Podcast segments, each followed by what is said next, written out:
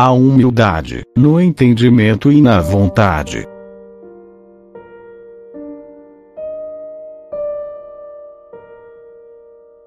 Por Joseph Stiver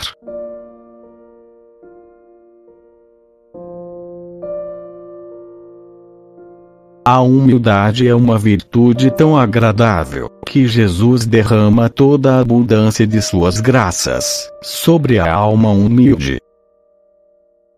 Esforça-te, então, por aumentar em teu coração um grande desejo de humildade.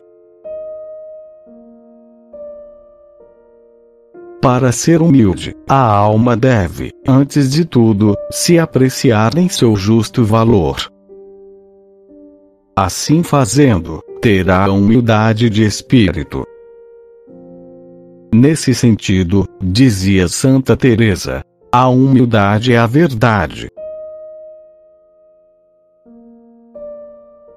Ver-se tal como se é diante de Deus, em toda a extensão de sua vida, com toda a malícia da vontade, e todos os germes do mal que a nossa natureza oculta ver ao mesmo tempo, sem atribuir a si mesmo, todo o bem que Deus depositou em nós, todas as graças que nos concedeu, todas as qualidades naturais com as quais nos gratificou.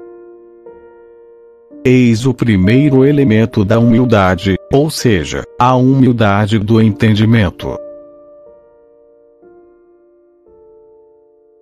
Depois, a tua vontade aceita, ratifica e ama esse juízo. A alma se acha bem, ao se sentir tão pequena e infinitamente miserável diante de Deus. Regozija-se por se apresentar a essa bondade infinita a ocasião de preencher tal abismo. É a humildade da vontade.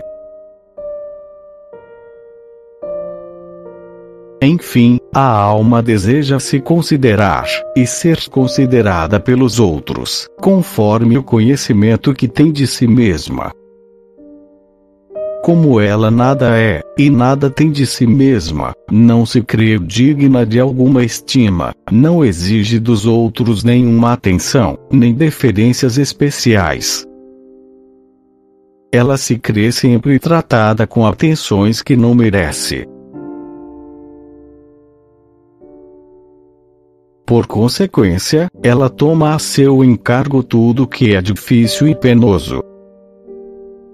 Não sendo nada, e nada possuindo por si mesma, não é possível que uma criatura lhe seja inferior em merecimentos.